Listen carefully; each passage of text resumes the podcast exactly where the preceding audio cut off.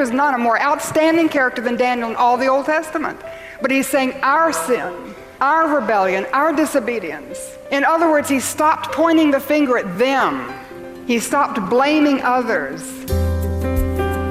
Welcome to Living in the Light with Bible teacher Anne Graham Lotz in part two of her message from the Daniel Prayer.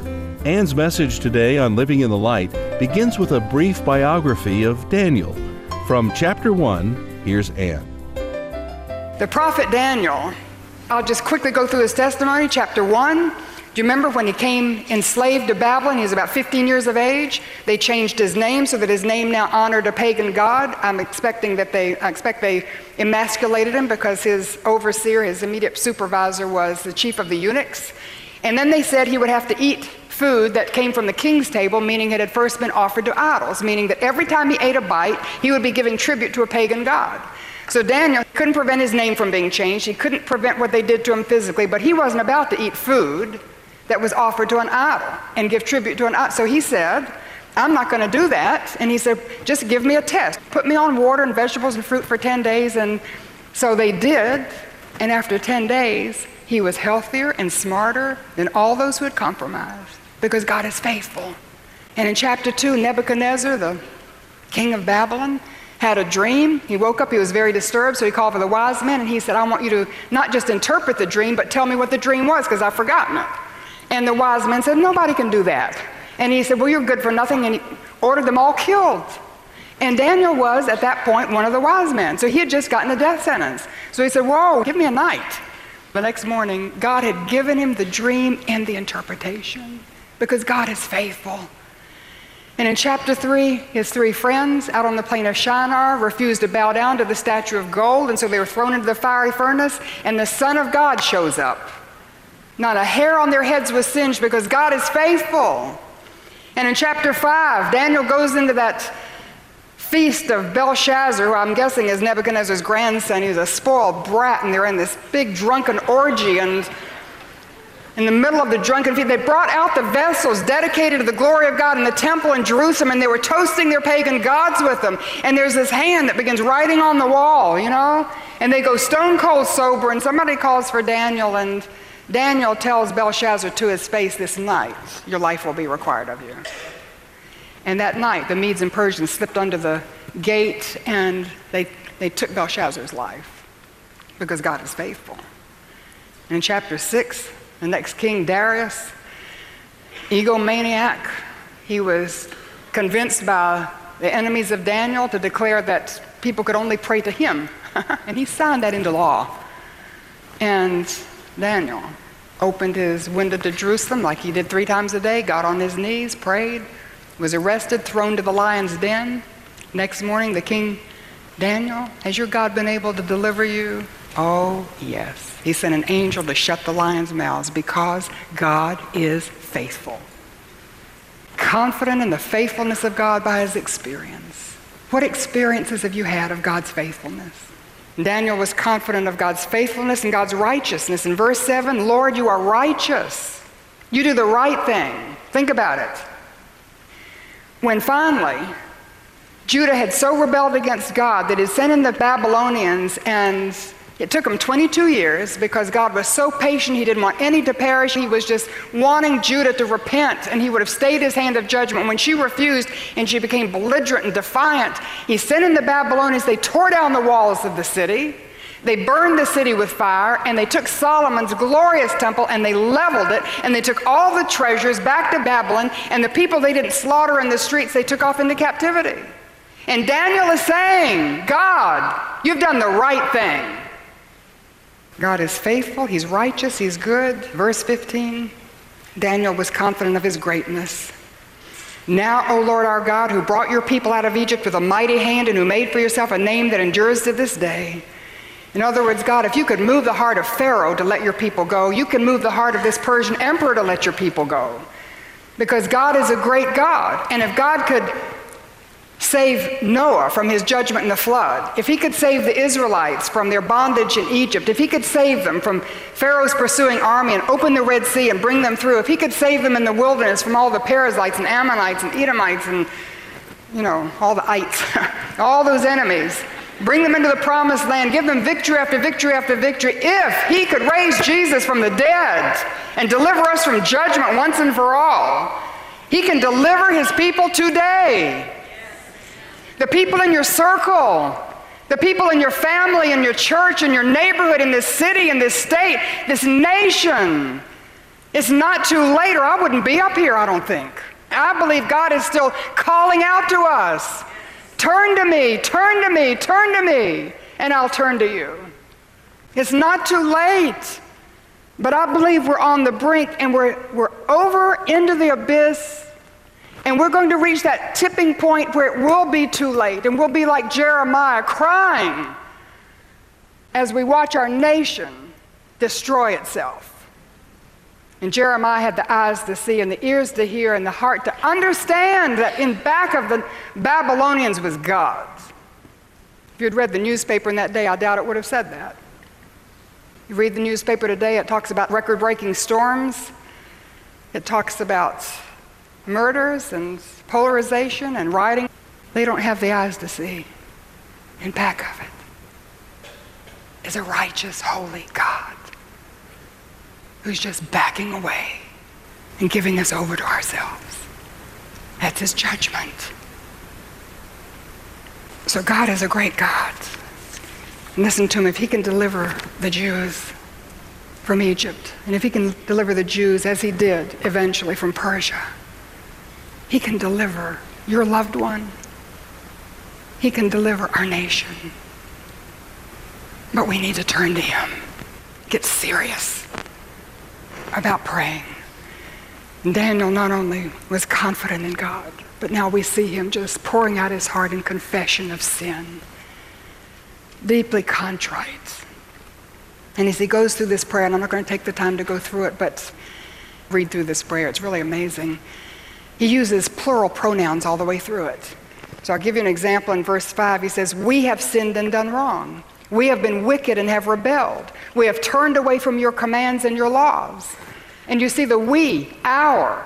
He was so identifying with the sin of his people that he took it on himself as though it was his own. And Daniel was an exemplary person. You read about his life, there is not a more outstanding character than Daniel in all the Old Testament. But he's saying our sin, our rebellion, our disobedience. In other words, he stopped pointing the finger at them. He stopped blaming others. And he took on the sin of his people as though it were his own. And I'm speaking to myself. It's hard to do, isn't it? Because we do see them as the problem. and they are.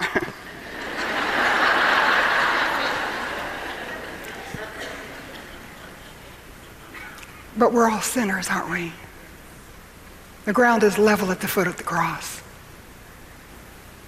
We all come humbly in need of God's mercy and forgiveness and grace so we can say our sin and our rebellion, our need of you. Oh, dear God, we need you. And so he confessed our sin. When is the last time you confessed your sin? You wait until your church has communion and then you just try to, you know, God forgive me my many sins.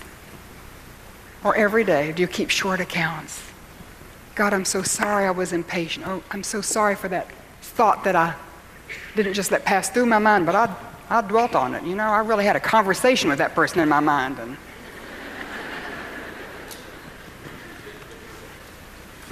and the stomach ache that's really coming from bitterness and unforgiveness and headaches that come from anger and, I mean, you know, confess your sin every day. When you've entered into that covenant relationship with God and you've come to the cross, you're forgiven. You know that of all of your sin, past, present, and future. Praise God.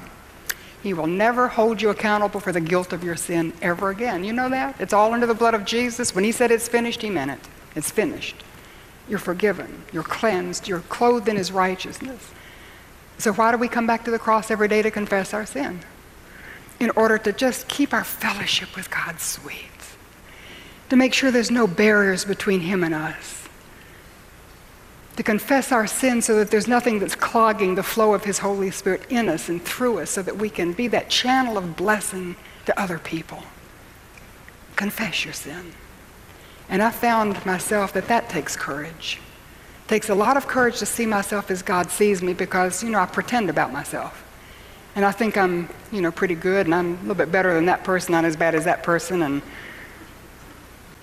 God showed me that several years ago that sin in my life I didn't even know was there and conviction set in and it took enormous courage to look at myself as he sees me and confess it using the same labels for the sin that he uses.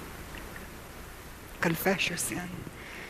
And he confessed our sin and our shame. In verse 6 and 8, he says, We have not listened to your servants, the prophets, who spoke in your name to all the people of the land. O Lord, we are covered with shame because we've sinned against you.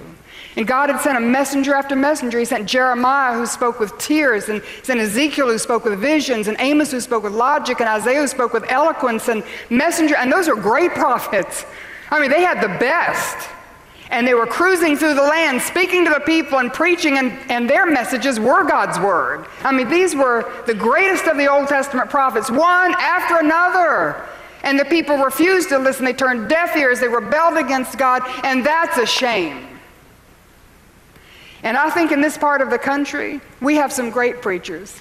And we have some maybe not so good, but you know, you can turn on television, you can get some good ones, not so good ones, but we've got a lot of variety, a lot of opportunity. We have great churches almost on every street corner. We have Bibles in the bookstores, and we have Bibles in our homes, and we have a multitude of translations, and we have Bible studies in this area. So many Bible studies, praise God for them. And we're disobedient, and we don't read our Bibles, and we're not living for that's a shame because we know better. And I think of America, and we're different from other nations. You know that. They're trying to tell us that we're not, but we are. And the politically correct people don't want to say this, but our nation was founded on faith in God. And our first president, George Washington, took the Continental Congress, and the first act was to get on his knees and dedicate this nation to the glory of God.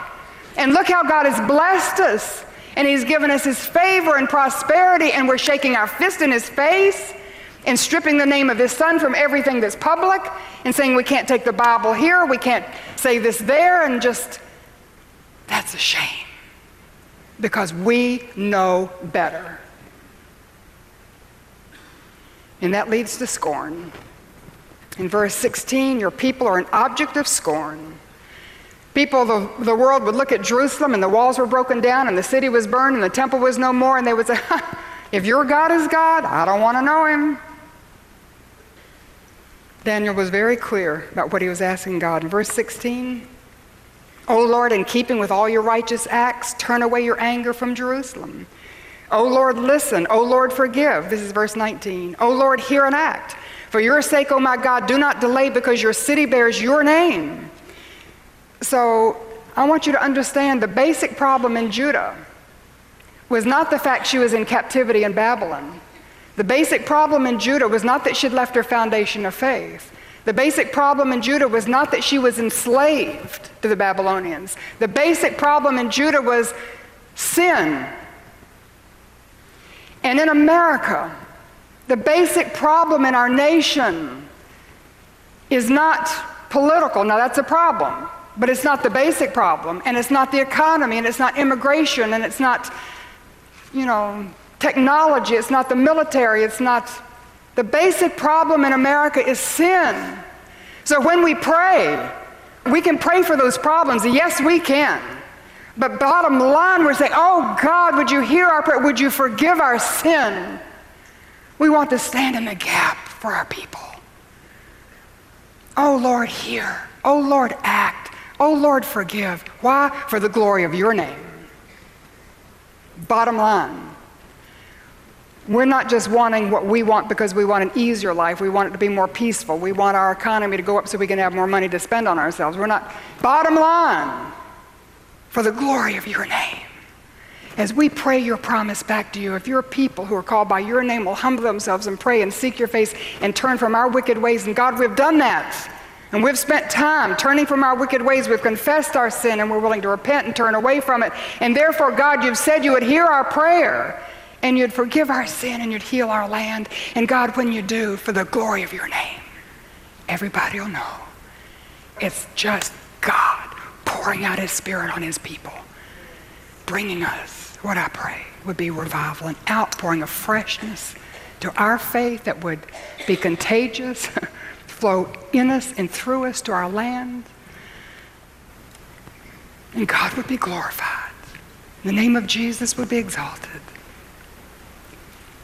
Bottom line, our prayer is for the glory of God. So I'm going to tell you if He's glorified through judgment, if He's glorified through drawing a red line, and when God draws a red line, He doesn't vacillate. And He draws a red line, and we cross it, and we pass the tipping points. He's glorified, even in His judgment. Daniel's prayer was God, would you hear my prayer? Would you forgive our sin? Would you hear? Would you act? Would you restore us to the place of blessing? Would you restore us in a right relationship with yourself? Oh God, would you deliver us from judgment? Would you take us back home? Daniel, in a sense, hunkered down in his circle, praying for his people. He prayed until his prayer was confirmed, and he didn't have long to pray because his prayer was answered immediately. In verse 20, while I was speaking and praying. Verse 21, while I was still, while he was praying, the answer came to him. Now, sometimes God answers that quickly, and sometimes he doesn't. The next chapter, he doesn't answer Daniel that quickly, but in this case, he answered, and I believe he will answer you and me in the same way. And the, the way he answered Daniel, immediately he encouraged him. And the angel Gabriel came to him and said, Daniel, your prayer has been heard, you're highly esteemed. If that's the only answer I ever got to my prayer, it would be enough, wouldn't it be? And heaven has heard your prayer. You're highly esteemed. Listen to me someone who stands in the gap for your nation, someone who intercedes for those within your circle, is someone who's highly esteemed in heaven. Daniel's prayer was answered immediately through the encouragement and then through, through enlightenment when the angel said to him, in verse 22, I've come to give you insight and understanding. So while Daniel was praying, he received insight and understanding. And this is a point that maybe is just for one person here, but it's blessed me. You don't have to know everything when you start to pray. You don't have to have it all figured out. You don't have to just pray so specific and, oh my goodness, I didn't pray for that, so now God won't answer that way. You just start to pray. And as you pray, God will give you insight and understanding as to how to pray. He can bring a verse to mind, He can bring a phrase to mind, He can bring a thought to mind, He can bring an idea to mind. And as you pray, He gives you insight and understanding. When I was a girl growing up, I would get my daddy's big binoculars and I wanted to see a little bird, the first little bird in the summertime, indigo bunting, that would come out and sit on the maple tree in the front yard. And, and I'd take those big binoculars, and when I looked through the binoculars, everything was a blur. You know, the mountains, the bird, the trees, just. And then I would move that little wheel in the middle and, and it would come into focus. And as I looked through the binoculars and I turned that little wheel, it would come into focus and I could see the little indigo bunting. And when you pray and you're praying for the nation, you're praying for our state, you're praying for our city, you're praying for those in your circle, and it's all a blur. And as you pray, it's like the focus gets sharper and sharper, and God just brings you right down to what He would have you pray for. So while he was praying, he received insight and understanding. So his prayer was answered immediately. And it was answered ultimately. I love this. Verse 21 The angel came to him at the time of the evening sacrifice. There hadn't been a sacrifice in Jerusalem for 47 years. So, why in the world would Daniel be mindful of the fact that this answer to prayer was coming at the time of the evening sacrifice? And I think God is very intentional. You know, He doesn't do things whimsically or by mistake, He's very intentional. And I think He was giving Daniel a very subtle message. Daniel, the answer to your prayer that, that I would forgive the sin of your people and that I would save you from judgment. That's going to come at the time of the evening sacrifice, about 450 years from now, 3 o'clock in the afternoon, when the Lamb of God will be sacrificed on the altar of wood and take my judgment once and for all, and your people will be set free. prayer answered ultimately. Our prayer ultimately is answered at the cross, isn't it? Jesus is the answer. And Daniel, in an Old Testament, looking through the fog of the years, I believe was given an Old Testament glimpse of the cross and the answer to his prayer that it would bring. But then his prayer was answered also specifically. He had prayed that God would release them, take them back to the city, restore them to that place of blessing, bring them back into a right relationship with himself. Three years later, Ezra chapter 1, verse 1 records In the first year of Cyrus, king of Persia, in order to fulfill the word of the Lord spoken by Jeremiah, the Lord moved Cyrus, king of Persia, to make a proclamation. You can go home. Can you imagine? It was phenomenal. Why would he just turn out this labor force and all these slaves and, and just say, You can go back? He even paid for the trip. You can go back. And as people packed their bags and they got their families together and they gathered their belongings, did they run back to God? Did they run all the way to Jerusalem and so excited to be free and to be going back and to get back to God and back to the place of blessing? And did they see in the shadows an old man, too old to make the journey? I wonder if he had tears coming down his face tears of joy and tears that were bittersweet splashing through the ashes, dressed in sackcloth, on his face, praying for his people. What difference does a prayer of one person make? Ask Daniel. When you and I are faced with a mess, whether it's in our world or the world, whether it's in our nation or our home, whether it's in our ministry, our church, or our family, when we're faced with a mess, what difference can one person make? I think one person can make all the difference. If we draw a circle, we get on our face before God, and we plead under compulsion because of the problems that we see in our world and the promises, and where we just reverse the thunder. Center down on God confident in his covenant and in his character, with a contrite, broken heart, clear in what we're asking. And we just keep on praying until he answers our prayer. What difference does the prayer of one person make? You're not going to know until you choose to be that one person.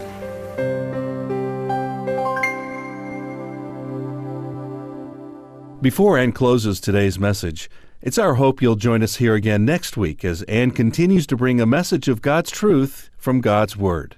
Here's Anne with this encouragement as you consider her invitation to be that one person who keeps on praying until God answers. Would you make the choice to be one person who prays like Daniel prayed? If so, let me give you a heads up. The enemy will try to divert you from your commitment to spend time each day in prayer. Your children will get sick. Company will show up. You get slammed with the busiest schedule you've ever had.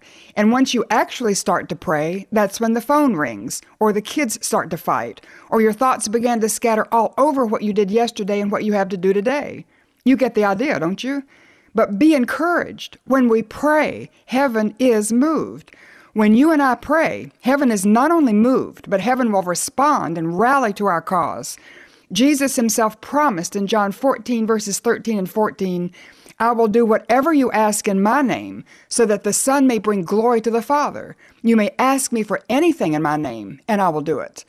So, when you fail to consistently keep your commitment to pray, as I have so many times, don't quit. When you struggle with concentration in prayer, as I still do, don't give up. When your content seems weak and ineffective, as mine has been in so many ways, keep on keeping on. Remember, one day the enemy will be defeated finally, completely, totally, permanently, eternally. So until that day, keep praying the Daniel prayer until heaven is moved, your prayer is answered, and this nation is changed for the glory of His name. Thank you for listening to Living in the Light with Bible teacher Anne Graham Lotz. And for more on the Daniel prayer, go to annegrahamlotz.org.